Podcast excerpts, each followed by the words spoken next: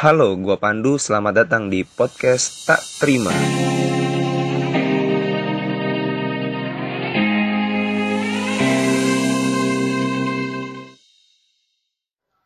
Halo semuanya, apa kabar? Semoga selalu dalam keadaan sehat dan berbahagia. Gimana minggu ketiga di kalender corona? Udah mulai bosen ya? Sama gue juga udah mulai bosen nih gara-gara corona bangsat. Kita nggak bisa ketemu, gue nggak bisa melepas rindu, ekonomi lumpuh. Wah semuanya lah, corona harus membayar mahal atas kerugian ini.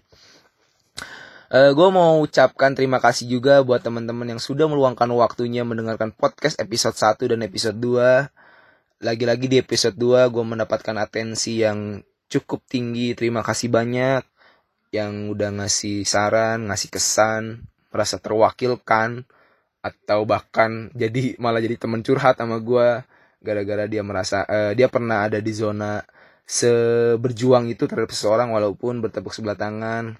Tenang lu nggak sendiri. Tenang kita semua pernah mengalaminya. Pasti pernah.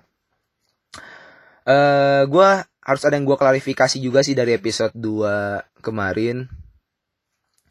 Gue harap lu mendengarkan episode 2 itu mengambil perspektif gue lu fokus framingnya itu framing gue bahwa gue pernah seberjuang itu terhadap seseorang walaupun gak bisa gue dapatkan. Dan itu mungkin lu rasakan juga cukup di situ framingnya, poinnya. Jangan sampai cerita kemarin gue malah menjadi uh, kesan yang negatif terhadap si ceweknya. Gue nggak mau itu, bukan itu yang gue harapkan. Karena nggak ada yang negatif dari si cewek, nggak ada yang salah dari si cewek, nggak ada yang uh, siapa korbannya nggak ada. Karena lagi-lagi kita harus menghargai pilihan setiap orang. Gue menentukan pilihan bahwa gue harus berjuang mendapatkan dia. Dia menentukan pilihan bahwa dia pun harus berjuang mendapatkan cintanya. Walaupun itu bukan gue. Dan kita harus sama-sama menghargai itu. Gak boleh nyenggol ke ranah itu gitu. Kita harus hargai. Dan lagi sebelum gue bikin episode 2 tersebut, gue gua tahu bahwa episode ini, episode 2 itu akan menimbulkan reaksi dari yang bersangkutan walaupun gak gua mention namanya, pasti gua tahu betul akan menimbulkan reaksi di sosial media dari yang bersangkutan dan ternyata setelah rilis malamnya yang bersangkutan update di sosial media. Gua nggak menyalahkan, silakan lu berstatement apa pun di sosial media, lu memberikan perspektif lu silakan dan gua hargai itu, nggak apa-apa nggak ada yang salah. Dan gua rasa bokap gua kalau ngedenger episode 1 pun kayaknya bikin status juga dah. Anak anjing, anak anjing di arena sama orang tua, malah gibain orang tua, kayaknya gitu dah. Gua nggak tahu juga, semoga bokap gua nggak dengerin sih. Uh, lu lagi dengerin episode 3, selamat datang di episode 3 gua. Gua mau mengawali episode 3 ini dengan quotes dengan sebuah quotes sama kayak episode 2 diawali dengan sebuah quotes. Quotes untuk episode 3 seperti ini. Ketika lu belum bisa memastikan kebahagiaan untuk pasangan lu, tolong izinkan orang lain untuk melakukan itu. Gue ulang, ketika lu belum bisa memastikan kebahagiaan untuk pasangan lu, tolong izinkan orang lain untuk melakukan itu. Jangan egois. Karena di episode 2, di episode 3 ini, gue mau menceritakan yang menurut gue lagi-lagi mayoritas orang pernah merasakan hal ini, yaitu ditinggal nikah. Tenang, ini bukan sebuah aib, ini bukan sebuah kekalahan ditinggal nikah, ini sebuah kenyataan yang harus lu hadapi dengan tegar tentunya. Karena gue pun pernah ditinggal nikah oleh orang yang menurut gue paling berkesan di hidup gue. Walaupun statusnya pada saat itu gue sudah putus dengan dia, ya. Mungkin teman-teman yang lagi mendengarkan ditinggal nikah masih berhubungan, uh itu lebih sakit sih kata gue. Tenang. Tapi gue ditinggal nikah dalam keadaan sudah putus. Tapi tetap sakit mah ada gitu. Apalagi lu yang ditinggal nikah dalam keadaan masih berhubungan ya gokil. Karena gue sebelum merasakan momen ditinggal nikah, gue sering banget ngecengin senior gua, ngecengin kawan-kawan gua yang ditinggal nikah, ngeledekin mereka betapa malang nasibmu, ditinggal nikah oleh pasangan, ditinggal nikah oleh orang cinta. Sebelum itu gue melakukan itu dan ternyata pas gue ngalamin shit dampaknya besar ternyata buat psikis kita yang ditinggal ya. Gokil banget kata gue. Anjing anjing. Jadi kisah ini gue menjalani dengan orang ini di 2014 bulan Agustus juga kayaknya. Bulan Agustus juga gue pertama kali ketemu dia. Cukup terlambat gue menemukan dia karena posisinya gue menemukan dia gue kelas 3 dia kelas 1. Dia bukan cinta pertama gue, tapi dia yang terindah di SMA. Dia bukan cinta pertama gue di SMA, tapi dia yang paling terindah cinta gue di SMA karena gue paling lama hubungan dengan dia gue hubungan sama dia tuh satu tahun. Paling lama sampai detik ini dengan dibandingkan dengan pacar dengan mantan mantan gue yang mana pun gue paling lama dengan dia setahun. Gue awal kenalan itu di kegiatan pramuka. Seperti yang lu tahu pramuka pada saat itu sampai saat ini mungkin ya karena gue udah nggak mengalah eh, nggak ngikutin lagi perkembangan pramuka. Pramuka pada saat itu menjadi ekstrakurikuler wajib di sekolah yang nantinya ada satu hari dalam satu minggu kita kumpul latihan akbar bareng di mana kakak kelas pramuka itu ngajar ngajarin materi pramuka ke adik-adiknya yang baru ke siswa kelas 1 dan gue menemukan dia di momen itu. Lu mau bilang lebay boleh lu mau bilang berlebihan boleh tapi jujur ketika gue pertama kali menemukan dia di antara puluhan orang berbaju pramuka dia yang paling cerah dia seolah-olah mengeluarkan cahaya di antara kerumunan orang-orang berbaju coklat. Lu tau gak sih film Mr. Bean ada cahaya yang tiba-tiba gitu tuh? Atau lu kalau ngeliat FTV FTV ada yang efek-efek di paling cakep lah bercahaya mukanya. Nah itu dia. Gue pas momen itu langsung nyari tahu siapa dia. Gue cari e, minta berkenalan, gue minta nomornya akhirnya kita PDKT dan ya PDKT gitu dan di 14 Desember 2014 persis momen ulang tahun dia gue merencanakan eh, penembak bukan penembakan ngeburu dong. Gue merencanakan mengutarakan mengutarakan perasaan gue di momen spesial dia. Jadi gue setting di hari ulang tahunnya gue ajak dia jalan-jalan ke Curug di Cibodas. Gue ngajak teman gue juga double date ceritanya. Double date gue ceritain rencana gue gue mau nembak dia di tepat di bawah air terjun. Gue udah siapin bunga mawar gue udah siapin kado karena kan hari ulang tahun dan bunga mawar simbol gue menyatakan perasaan. Gokil nggak anak SMA gokil. Kepikiran sampai ke sana nembak orang. Ya karena gue rasa dia wanita spesial jadi gue berpikir nembaknya pun tidak boleh biasa saja. Gue harus spesial. Gila nggak lo di depan banyak bukan banyak orang ada orang umum ya namanya. Curug kan bisa diakses sama semua orang. Namanya tempat liburan bisa diakses sama semua orang. Gue nembak disaksikan orang. Anak SMA gokil nggak Dilan banget gue emang Dilan goals dari dulu sebelum ada Dilan hype itu gue Dilan banget lah. Dilan tuh belajar sama gue anjir romantisnya. Singkat cerita gue jadian sama dia gue ngejalanin hubungan sama dia. Banyak banget pelajaran yang gue bisa tangkep dari dia banyak banget dia merubah pandangan gue karena gue jujur gue suka banget sama cewek-cewek yang bisa ngerubah gue ngerubah gue ke arah yang lebih positif tentunya ya. Gue seneng banget.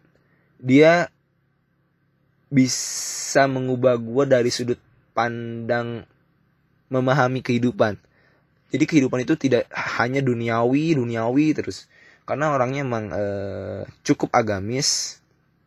Jadi sesekali kita berdiskusi tentang agama ya walaupun lu pasti bilang di sini agamis tapi kok pacaran? Ya itu kan lain lain lagi lah ceritanya lah Uh, jadi intinya seperti itu dia me mengajarkan gue tentang lebih bijak menanggapi hidup. Karena walaupun dia statusnya junior tapi pikiran-pikirannya itu bahkan lebih dewasa dari gue entah karena dia cewek mungkin ya karena cewek kan katanya lebih dulu dewasa pemikirannya. Itu jadi gue lebih bijak gue lebih lebih lebih arif memandang sebuah persoalan menimbang baik buruknya tuh lebih lebih mateng ketika sama dia. Gue gue seneng sama cewek-cewek itu kayak yang cewek di episode 2 kan gue bilang gue merasa tercerdaskan gue merasa lebih dewasa. Ya gue seneng gue jatuh cinta berkali-kali sama cewek yang bisa ngebuat hidup gue cara pandang gue berubah ke yang lebih baik. Singkat cerita seperti itu gue ngejalanin dengan penuh bahagia dari di ujung peng di ujung 2014 Desember. Dari motor gue Suprafit plat merah plat negara bayangin loh dulu gue belum belum punya motor gue kalau ngejemput dia kalau gue mau main itu gue pakai motor plat negara. Gila nggak lu? Fasilitas negara gue salah gunakan. Demi kepentingan pribadi jemput makan. Di Cianjur gak ada bioskop kalau ada bioskop gue udah nonton. Makan jalan-jalan pakai motor negara. Gokil tapi itu nggak bertahan lama sih. 10 Januari 2015 gue dibeliin motor sama nyokap gue karena kan dia sadar bahwa sebentar lagi gue akan merantau eh, di perkuliahan dan pasti gue butuh motor makanya gue dibeli motor. Intinya dia nemenin gue dari nol dari gue belum punya motor sampai gue punya motor pribadi. Dan motor pribadi gue itu blade yang oranye kalau lu tahu. Gue namain junior. Dan junior eh, dan cewek ini orang pertama yang naik junior. Saking spesialnya gue berhubungan dengan dia di SMA cuma beberapa bulan di SMA ya. Karena kan di Agustus gue udah merantau ke Serang karena gue keterima di jalur SBMPTN di Untirta di bahasa Inggris. Akhirnya memaksa gue merantau 2015 seiring berjalannya waktu gue mulai nggak betah dengan hubungan LDR karena gue jujur gue orangnya belum bisa LDR gue tuh tipe orang yang butuh pasangan ketika gue drop ketika gue ada di titik terendah tuh gue butuh pasangan secara langsung yang bisa menenangkan gue yang bisa bertukar pikiran dengan gue yang bisa berdiskusi dengan gue yang bisa memecahkan masalah bareng. Gue butuh itu. Makanya gue cerita ke dia agak berat gitu tuh berdiskusinya tentang hubungan nih kok gini. Gue berdiskusi ini di 2016 awal Januari. 2016 awal Januari itu lagi momen Esa lagi momen himpunan gue telepon dia. Kayaknya gue udah gue gue gue udah, udah di titik udah di titik aduh gini banget nih hubungan LDR nggak kuat lah gitu tuh. Gue telepon dia gue coba berdiskusi gimana baiknya dan gue sedikit nge-framing me mengarahkan obrolan untuk ya kita udahan lah gitu tuh. Gue nggak udah nggak kuat LDR lagi-lagi dia menanggapinya bijak. Dia menanggapinya bijak. Dia bilang ya udah kak gimana baiknya aja. Gimana baiknya aja maksudnya kalau misalnya kakak udah nggak nggak nggak nggak nyaman ya silakan gitu tuh. Ya udah nggak apa-apa kita sama-sama melepas aja. Sama-sama melepas gitu. kata-kata yang menurut gue apa ya? Jadi kayak gue nggak merasa terlalu bersalah walaupun salah juga ya. Sama tapi dia mem memposisikan diri bahwa ini nggak salah lu gitu tuh maksudnya tuh. Nah akhirnya gue gue menginisiasi uh, putus. Dia pun lagi-lagi mengikhlaskan kebahagiaan dia untuk kebahagiaan gue dia tuh emang tipe orang yang begitu sih. Dia rela kebahagiaan dia untuk kebahagiaan gue dia rela mengorbankan kebahagiaan yang penting gue bahagia. Dia tipe orang seperti itu. Gue yang menginisiasi keputusan ini tapi gue yang menitikan air mata pada malam itu gue yang nang nangis gue nangis.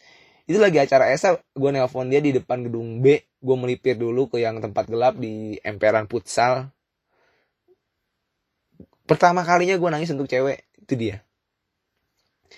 Karena pertama hubungan gue dengan dia udah lama setahun.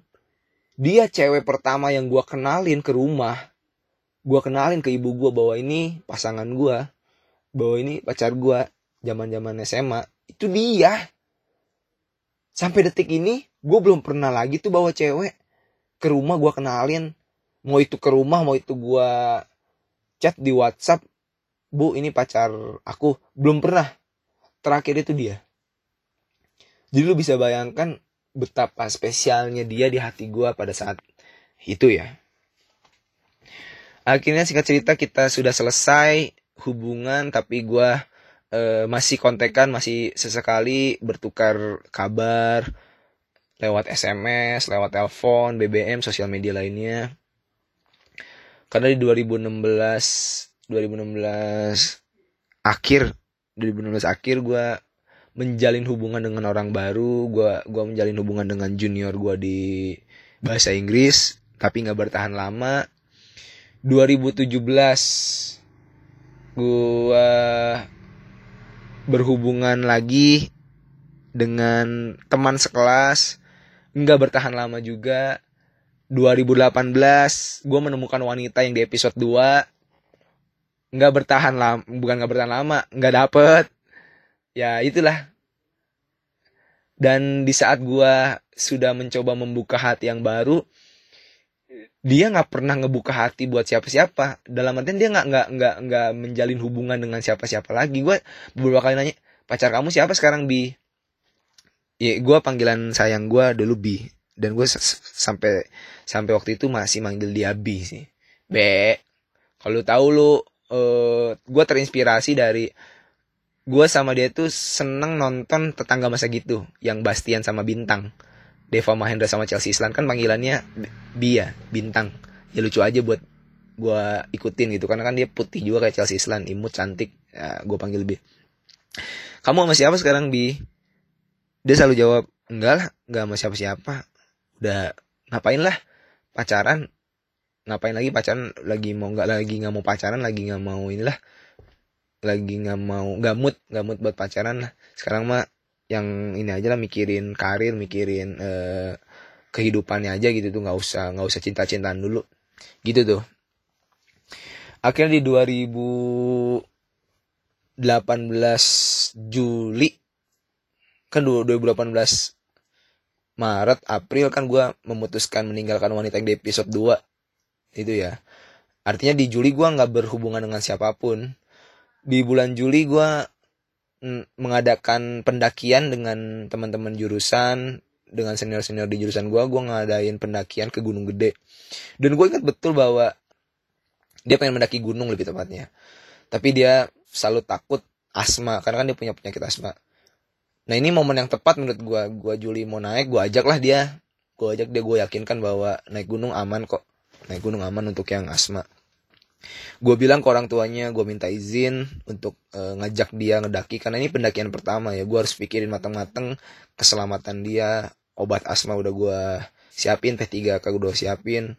Jaket udah gue bawa dua, semuanya udah gue siapin buat dia. Karena dia keterbatasan peralatan juga udah gue siapin semua pokoknya perlengkapan keselamatan buat dia udah gue siapin akhirnya singkat cerita kita berangkat bareng ya biasa namanya daki gunung sama orang yang disayang pasti ngejagainnya betul-betul selama pendakian.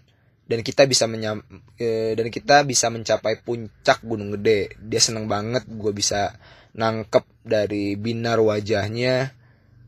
Kayak gue bisa naklukin gunung ternyata. Gue bisa naklukin ketakutan gue ternyata. Gue bisa naklukin asma gue ternyata. Dan sekarang gue menginjakan kaki di gunung gede di puncak gunung gede gitu gue seneng banget bisa bisa ngewujudin salah satu mimpi dia pendaki gunung. Setelah turun seminggu dua minggu kita masih kontekan di WhatsApp tapi setelah itu kita udah lost kontak di WhatsApp. Entah dia ganti nomor entah entah nggak pakai WhatsApp lagi karena emang anaknya tuh nggak betah di HP anaknya tuh nggak betah lama-lama di sosial media. Ada satu momen yang gue ngambil pelajaran dari dia sih. Uh, jadi satu hari tuh gue pernah berantem sama dia. Namanya pasangan anak SMA berantem setelah berantem pasti ada pasti ada aja kita ngupdate status kan. Gue gue kalau berantem update status dulu dulu dulu. Dan dia tuh orang nggak pernah update status. Dia nggak pernah update status apa pun. Gue pernah nanya Biko kamu nggak pernah update status macam-macam sih kalau berantem. Dan jawabannya itu yang membuat gue jatuh cinta berkali-kali ke dia. Sampai gue praktekin hari ini ke pasangan-pasangan gue gue kalau berantem jarang meminimalisir update yang macam-macam jawabannya gini untuk apa kita update sesuatu yang negatif jadi konsumsi publik gitu orang lain tuh nggak peduli. Itu bahkan akan memancing uh, orang lain untuk menjadi cure menjadi menjadi apa ya? Menjadi ya namanya orang lain ngambil kesempatan untuk deketin lah gitu tuh ceritanya mah. Aku mau nge-share di sosial media itu ya yang bahagia-bahagia aja biar orang orang lain tahu bahwa hubungan kita tuh bahagia.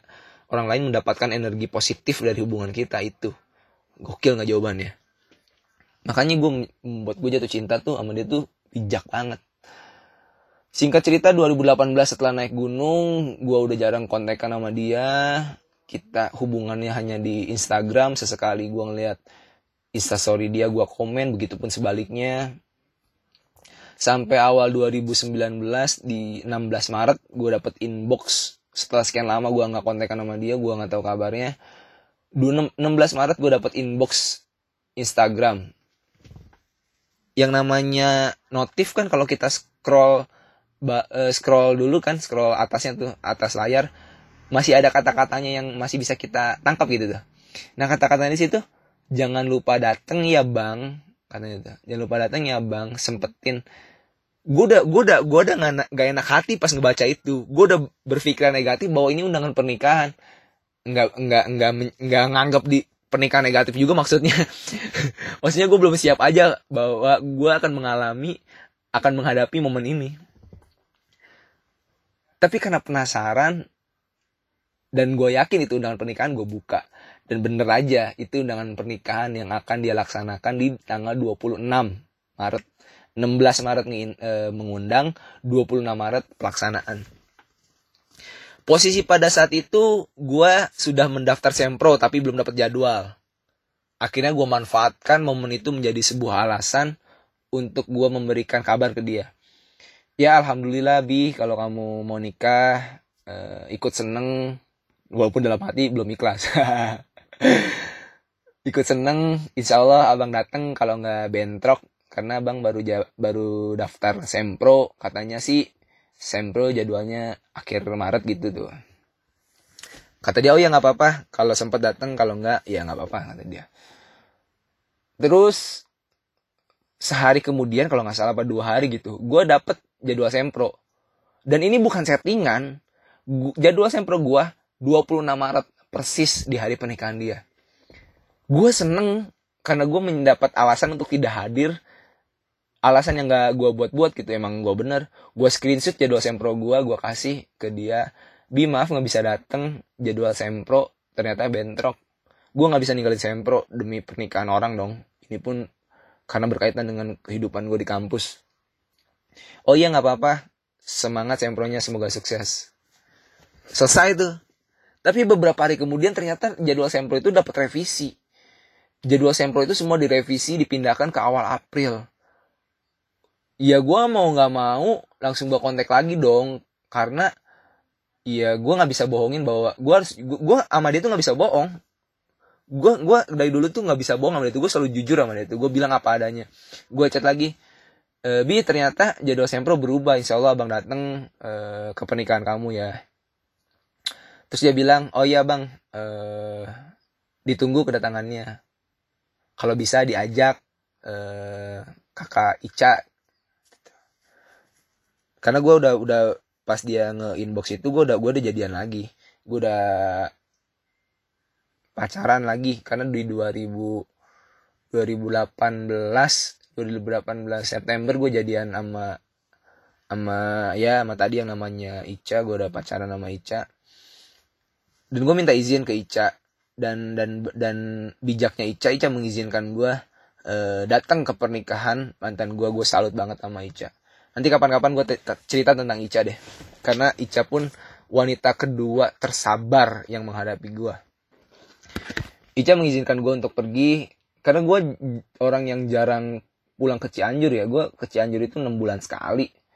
Satu semester sekali gue liburan. Semester liburan lebaran gue pasti pulang ke Cianjur tapi untuk untuk pernikahan ini gue bela-belain ke Cianjur dari Serang yang yang jaraknya 7 jam perjalanan. 7 jam perjalanan gue nginep sehari datang ke pernikahan habis itu pulang lagi ke Serang gitu lah. Gue gue bela-belain demi pernikahan dan dan uh, Ica memahami kondisi itu. Ica memahami latar belakang bahwa gue akan menghadiri orang yang orang yang dulu uh, berkesan gitu. Dulu dan gue dan gue salut akan sikap Ica gitu.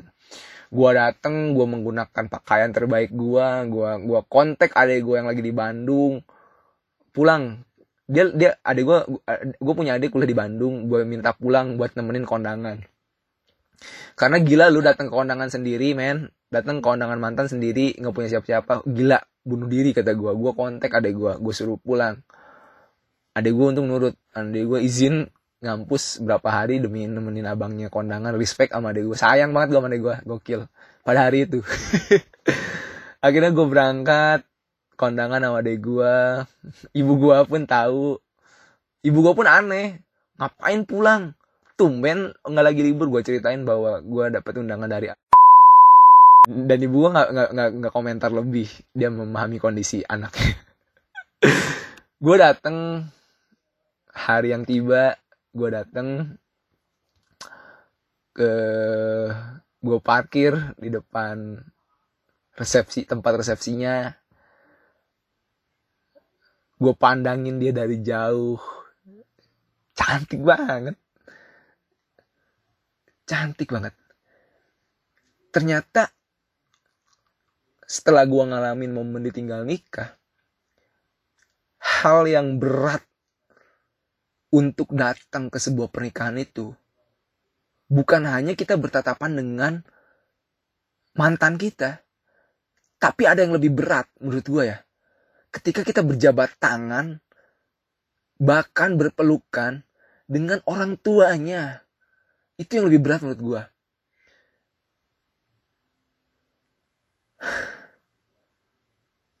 itu itu momen momen gue salaman sama mantan gue tuh cuma sebentar. Cuma oh ya selamat ya. Semoga bahagia sakinah mawadah waroma salaman sama suaminya. Gue sebentar. Tapi salaman sama orang tuanya sama kedua orang tua apalagi sama ibunya lama gue dipeluk gue nangis ibunya. Gue gue berusaha menahan air mata gue karena tengsin dong nangis gila lu walaupun gue udah kuat gue dipeluk sama ibunya makasih ya kak udah dateng udah bela-belain dateng jauh-jauh dari Banten. Itu momen terberat ternyata bukan pas salaman sama mantannya sama orang tuanya sama bokapnya makasih ya kak maafin kalau dia banyak salah anak bapak banyak salah maafin. Uh momen berat. Itu makanan mau daging ayam mau apa pun anyep anyep nggak ada rasanya seketika anyep nggak ada rasanya gue yang biasanya makan banyak gue ngambil dua sendok nasi doang gue supaya cepet-cepet makan cabut lah cabut. Bangsat bangsat. Akhirnya gue beres makan langsung gue pamitan. Ya lagi-lagi momen-momen momen pamit dengan orang tua yang berat. Ya setelah itu selesai. Aku yang bodoh yang pernah ada Di hidupku kini aku tak tahu Bagaimana cara melangkah tanpamu gue salaman sama dia gue pamit gue langsung uh, pergi ke Serang. Besoknya gue minta izin. Selamat gue ucapin selamat yaudah dari situ gue gue udah nggak gue udah nggak nggak kontekan lagi lah jelas orang udah jadi istri orang. Gue nggak kontekan lagi gue nggak nggak nggak nggak mengetahui kabar terkininya sampai detik ini gue rekaman gue nggak tahu kabar dia seperti apa. Tapi harapan gue sih semoga dia udah udah udah hamil udah udah udah punya anak ya. Gue udah punya anak. Gue gue ngebayangin aja anaknya gimana gitu tuh. Punya mata yang cantik kayak dia gitu tuh. Aku pun terdiam saat gadis kecil berlari ke arahmu. Gadis kecil yang miliki mata indah persis seperti matamu. Ya gue gua intinya gue mendoakan yang terbaik untuk uh, dia dan rumah tangganya. Semoga selalu dalam keadaan berbahagia sakinah mawadah warohmah seperti harapan uh, masyarakat pada umumnya terhadap suatu pernikahan ya. Itu cerita gue poin yang mau gue sampaikan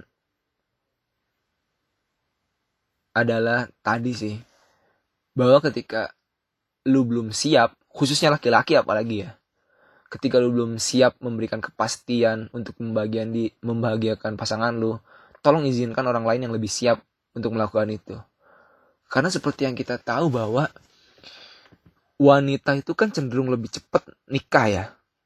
Makanya nih buat cowok-cowok sebenarnya ada tekanan nih kalau lu punya pasangan yang sebaya atau junior yang selisihnya setahun dua tahun tiga tahun itu tuh lu akan mendapatkan tekanan untuk segera menikahi dia men. Serius. Ih apalagi cewek-cewek yang udah masuk ke usia eh dua tiga udah masuk usia dua dua tuh udah udah udah udah pikiran udah ke sana. Gue gue mau nikah sama dia nggak ya? Gue dikasih kepastian nggak ya? Gue akan berakhir ke pelaminan sama dia nggak ya? Itu tekanan buat kita. Kalau lu udah siap dari segi semuanya ilmu finansial mental ya lanjut. Selamat gue ucapin untuk laki-laki itu. Tapi kalau lu ternyata belum ada di posisi yang matang secara ilmu finansial mental dan cewek lu keluarganya eh apa ya bukan menuntut mempertanyakan kelanjutan ini dan lu tidak bisa ngasih kepastian dalam waktu yang dekat lebih bijak lu lepasin sih. Kalau lu cinta pasangan lu lu pasti mau ngeliat dia bahagia kok. Walaupun bukan lu yang bahagiain. Gitu. Dan gue pada hari itu walaupun gue walaupun gue udah nggak berhubungan gue gue gue mencoba ikhlas untuk melepas dia ke orang lain. Ya emang gue belum bisa ngasih kepastian untuk nikahin siapa pun gitu tuh. Karena gue pun masih meniti karir masih jauh banget apalagi laki-laki. Masih banyak yang harus disiapin. Itu poin yang mau gue sampaikan teman-teman. Jadi ya kalau lu berani berhubungan ya lu berani berkomitmen membawa kejelasan ke arah yang mana. Dan untuk cewek-cewek ya lu sesekali boleh lah. Kasih serangan psikis ke pasangan lu. Kasih serangan psikis ke pasangan lu. Tanya mau nikahin gua nggak? Kalau mau nikahin kapan? Wah gua jamin cowok-cowok kesiksa mikirin itu. Oke terima kasih. Uh, khusus episode ini gue mau bilang tak terimanya bukan untuk uh, pasangan eh untuk bukan untuk seseorang yang ditinggal nikah ya gue mau bilang tak terimanya untuk orang-orang yang ngecengin atau yang ngeledekin orang yang ditinggal nikah, saya tak terima.